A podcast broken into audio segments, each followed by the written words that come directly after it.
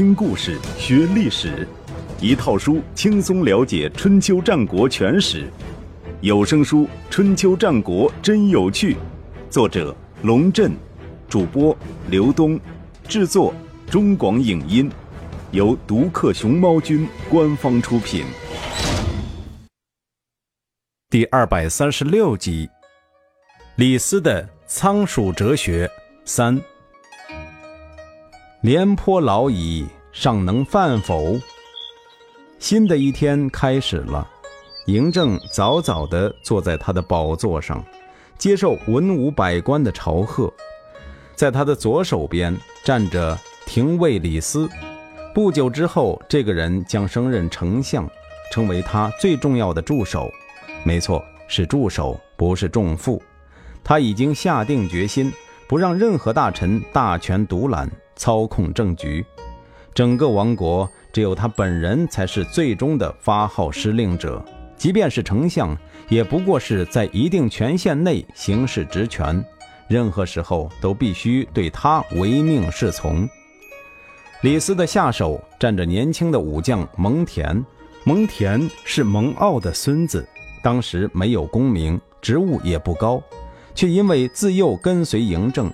成为了他最信任的贴身侍从。嬴政的右手边是国尉魏辽，魏辽是大梁人，其实并不姓魏，只不过因其姓氏失传，后人便以其官名为姓氏，称为魏辽。他是那个年代较为杰出的军事理论家，所著兵书《魏辽子》被后人奉为五经七书之一，与《孙子兵法》《五子兵法》等齐名。可以说，他就是嬴政的参谋总长。还有一位卑微的人物，战战兢兢地立在嬴政背后的屏风旁边，皮肤白白净净，脸上没有一根胡须，眼睛只敢看着自己的脚尖。他的名字叫赵高，身份是宦官，官居中车府令，通晓秦国律法，负责为嬴政提供法律方面的咨询意见。也是新人新气象。嬴政一上台，便改变了吕不韦时期的做法，重新将法治作为基本国策，恢复了自商鞅以来的各项严苛法律，甚至有过之而无不及。赵高作为宦官，本来是没有资格参政的，但是这位宦官身残志坚，苦心研习法律知识，能够将商鞅制定的秦律倒背如流。因此获得嬴政的青睐。在对外方面，嬴政基本采取李斯与魏辽的策略，一方面威逼利诱，分化山东各国合纵；另一方面收买各国权臣，培养秦国的代理人，同时辅以军事进攻，既分化又拉拢，又欺骗又打击，其手段之高超，比当年张仪有过之而无不及。公元前二三八年，赵悼襄王入秦朝觐，受到嬴政热情接待。赵悼襄王此行是想借吕不韦倒台之机，重新构建秦赵两国关系，当然也不乏窥探嬴政气象之意。会见中，嬴政向赵悼襄王提出：“燕无道，吾使赵有之。”自长平之战后。燕赵两国多次爆发大规模战争，积怨已久。从实力上看，赵强燕弱，每一次战争的结果都是赵国获胜。赵国早有吞并燕国之心，但是受到秦国的牵制，不敢贸然行动。听到嬴政主动提出允许赵国吞并燕国，赵悼襄王不禁喜出望外，回国立马布置攻燕事宜。完全没有意识到这是秦国的调虎离山之计。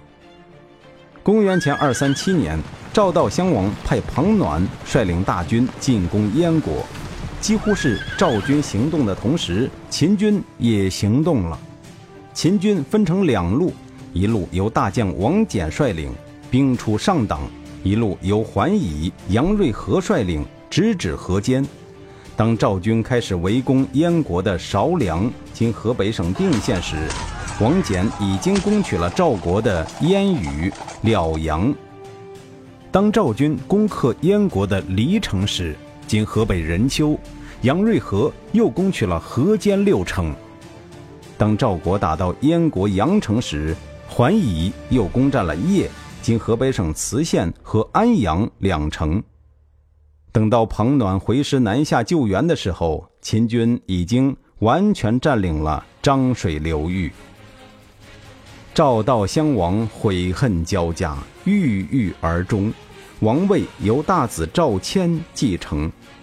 公元前二三四年，秦国大举进攻赵国，一路向北攻占雁门、云中二郡，一路向南。由桓乙率领在平阳五城大败赵军，杀死赵将护哲，斩首十万。公元前二三三年，桓乙又率军从上党出发，越过太行山进攻赵国的宜安（今河北省石家庄）。当时庞暖已死，秦军攻势凌厉，赵军节节败退。有人向赵谦建议，请老将廉颇回来主持大局，抗击秦军。嬴政得到这个消息，派魏辽的弟子王敖前往赵国，以重金收买了赵谦的亲信大臣郭开，让他想办法制止廉颇回国。郭开本来就与廉颇有仇，至于为什么有仇，一种比较靠谱但不主流的说法是，郭开即郑珠，也就是长平之战中曾经代表赵国出访秦国那位贵人。由于郭开的糊涂。赵惠文王产生了错误的判断，让只会纸上谈兵的赵括取代了经验丰富的廉颇。为此，廉颇对郭开意见很大，曾经公开羞辱他，二人由此结怨。在收到秦国的重金贿赂后，郭开对赵谦说：“请廉颇将军回来当然是个好主意，不过他已经七十多岁了，又在国外生活了那么久，不知道还能不能胜任。”不如先派人前往大梁看望一下，再做决定。赵谦认为有道理，便派了一名使者前往大梁，赠送给廉颇骏马一匹和盔甲一副。廉颇是个老江湖，一看赵谦的礼物，便明白这是想请他回去打仗。无论是出于对赵国的感情，还是作为一位武人的冲动，他对这一邀请都充满了期待。在拜谢了赵谦的好意后，他留使者跟他一起用餐，故意狼吞虎咽，吃了几碗大米饭和几斤肉。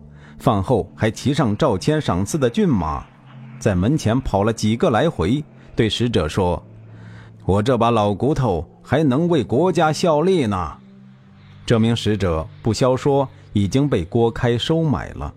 他回到邯郸，对赵谦说。连老将军身体还是蛮硬朗，一次可以吃好几斤肉，可就是肠胃有点问题，跟下沉坐了半个小时，竟然拉了三次大便。赵谦一听，半个时辰拉三次大便，肯定是没法带兵打仗了，当即放弃了请廉颇回来的念头。这时，有人又推荐了驻守代地的大将军李牧。赵谦接受了建议，火速召李牧南下救援宜安。李牧果然不同凡响，在宜安大破秦军，杀死桓乙。另外有一种说法，桓乙战败后畏罪逃亡到燕国，其妻子父母均在咸阳被处死。嬴政还悬赏千金收购桓乙的人头，为了掩人耳目，桓乙便更名为樊於期。在燕国大子丹的府上当了一名武官。关于樊於期与嬴政之间的恩恩怨怨，后面还会讲到。攻略赵国的同时，嬴政还鼓励魏国向楚国发动进攻。魏国与楚国之间的矛盾在于，原来宋国的淮北之地，嬴政向魏景敏王提出。如果魏国想夺取楚国占领的宋国旧地，秦国愿意出四郡之兵相助。魏国得到这一保证，果然向楚国发动进攻。结果可以想象，魏楚两国打得不可开交，嬴政许诺的四郡之兵却一直没有出现。专制思想的源头，韩非论法术。是。公元前二三四年，正当秦军攻占雁门、云中之际，有一天，嬴政将李斯召进宫，指着案头上厚厚的一摞竹简说：“你看过这些文章没有？”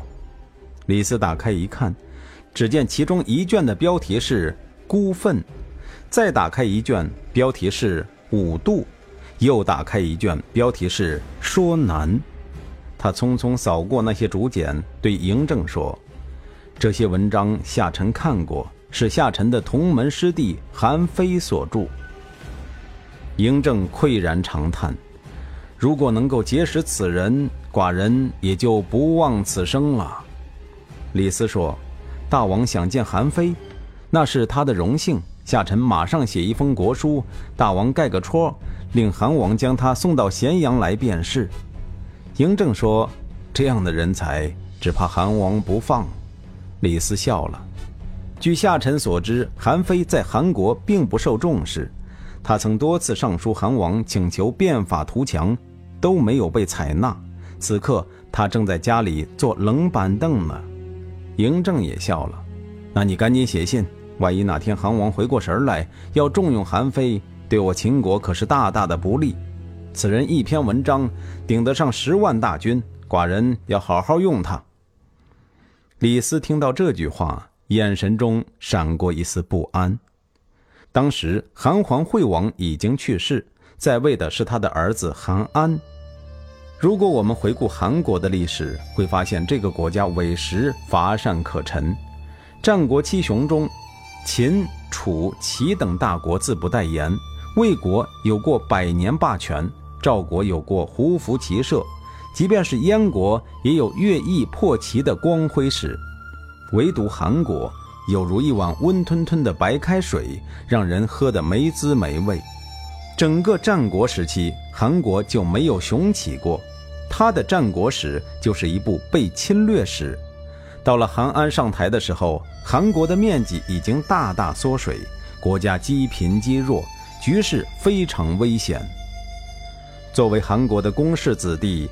韩非是很想改变这种状况的，他自幼口吃，不善于言辞，便将自己的想法写在竹简上，多次上书韩桓惠王和韩安，希望韩国能够变法图强。然而这些信都石沉大海，不见回音。韩非失望之余，考察古往今来的历史，写出了《孤愤》《五度》《说林》《内外储》《说难》等十余万字的文章。在中国哲学史上，韩非和李斯都被归于法家，而韩非更被认为是战国时期法家的集大成者。从理论上讲，法家思想分为法、术、势三派，主张各不相同。势派也就是势力的势，以慎道为代表，认为势是政治中最重要的因素。慎道是赵国人。大致与孟轲同时代，曾经在稷下学宫讲学。在慎道的思想中，士即统治者的绝对权威，君王的才能不一定比别人高，但是因为他有权威，能够叫人死、叫人活、叫人富、叫人穷、叫人富、叫人贱，所以能够让别人为他服务。术派，也就是权术的术，术派。以申不害为代表，申不害是新郑人，韩昭侯年间曾任韩国相国。他主张国君通过高超的手段来玩转政治，让臣下都围着国君转，让国君独断专行，也就是我们常说的玩弄权术，强调的是手腕。法派以商鞅为代表。主张通过制定和颁布明确的法律条文，严格执行，达到天下大治的目的。韩非则主张法术势并用。他指出，国君如果不懂权术，就很容易被臣下蒙蔽；臣下如果没有法律约束，就很容易产生混乱。二者缺一不可，都是帝王统治天下的工具。他分析商鞅治秦的得失，认为商鞅法令森严，赏厚刑重，使秦国得以富强。然而，战胜则大臣尊，异地则私封利，就是因为国君没有足够的权术来控制臣下。除了驾驭臣下的术之外，国君还必须有势。韩非这样写道：“如果没有权威和严法，让尧舜挨家挨户去宣传政策，说服老百姓，统治不了三户人家。因此，只有法术势三者兼用并施，才能国泰民安，从而成就帝王之业。”韩非进一步提出。君主用法术势治理国家，不需要特殊的才能和高尚的品德，也不需要像儒家主张的那样自己做出榜样，或者通过个人的魅力来进行统治。换句话说，在一个法治国家，法律是一切的基础。韩非知道他的这些理论对当时绝大多数诸侯来说很难理解，因为别人很难达到他的高度。所以特别写了一篇说难。所谓说难，就是游说别人很艰难。他这样写道：游说的艰难，不在于以我知道的知识去说服对方，也不在于能否用雄辩的口才来正确表达自己的思想，也不在于是否有强大的气场来压服对方。难就难在要揣摩对方的心思。使自己的话语符合他的心意。简单说，自己懂道理是一回事儿，让别人明白则是另外一回事儿。不能因为自己懂道理，就认为别人一定会接受，而是要想办法用别人能够接受的方式，用别人能够听得懂的语言，把复杂的道理简单化，诱使别人接受。因此，在韩非的文章中出现了很多精彩的寓言故事。其中有一段这样写道：宋国有位妇人，因为下大雨冲坏了家里的墙壁，他儿子说：“如果不赶紧修好，恐怕会招致盗贼。”邻居家的老头也这么说。当天晚上果然被盗，丢失了很多钱财。这位妇人称赞自己的儿子聪明，却怀疑盗贼是邻居老头引来的。从前郑武公想要讨伐胡人，便将女儿嫁给胡人首领。不久之后，他问群臣：“我想对外用兵，打谁比较好？”大夫关其思说：“胡人可伐。”郑武公大怒，说：“胡人和郑人亲如兄弟，你却说可伐，是何居心？”便将他杀了。胡人首领听到这件事，大为感动，从此对郑国不加防备。郑国趁机发动袭击，夺取了胡人的土地。韩非问。这两个故事中，邻人老头和关奇斯说的话都是对的，他们都很有见识。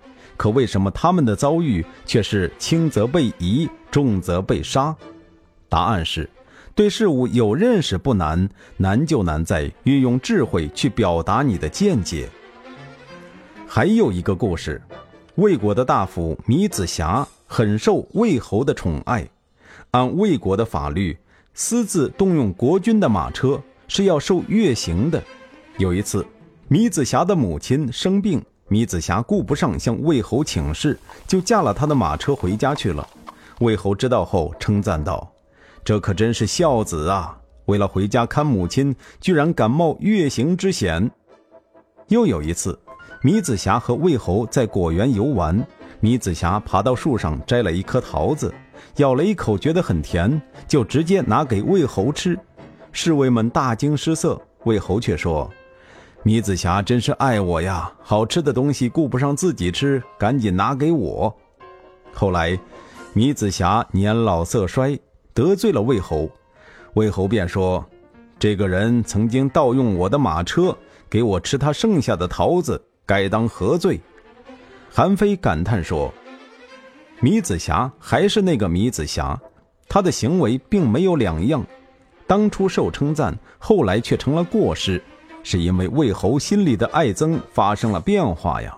所以，一个人受宠的时候，他的智谋都合乎君主的口味；一个人失宠的时候，他的每一句话都会成为罪证。可惜的是，以韩非的见识和文笔。仍然不能打动顽愚不化的韩桓惠王和韩安，倒是远在咸阳的嬴政看到后，立马被吸引过去了，惊为天人之作。在秦国的压力下，韩安果然派韩非出使秦国。嬴政带着一种见到偶像的兴奋接见了韩非，请教了很多关于帝王之术的问题。所谓千里马常有，伯乐不常有。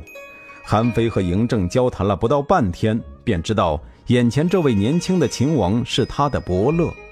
可是韩非和李斯不同，韩非有着非常强烈的爱国心，将韩国的命运看得比自己的生命还重要。因此，当嬴政提出要他留在秦国做官的时候，他略带紧张地提到了另外一件事。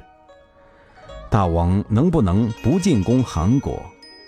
嬴政爽朗的一笑：“先生所说的帝王之术，不就是用来统一天下的吗？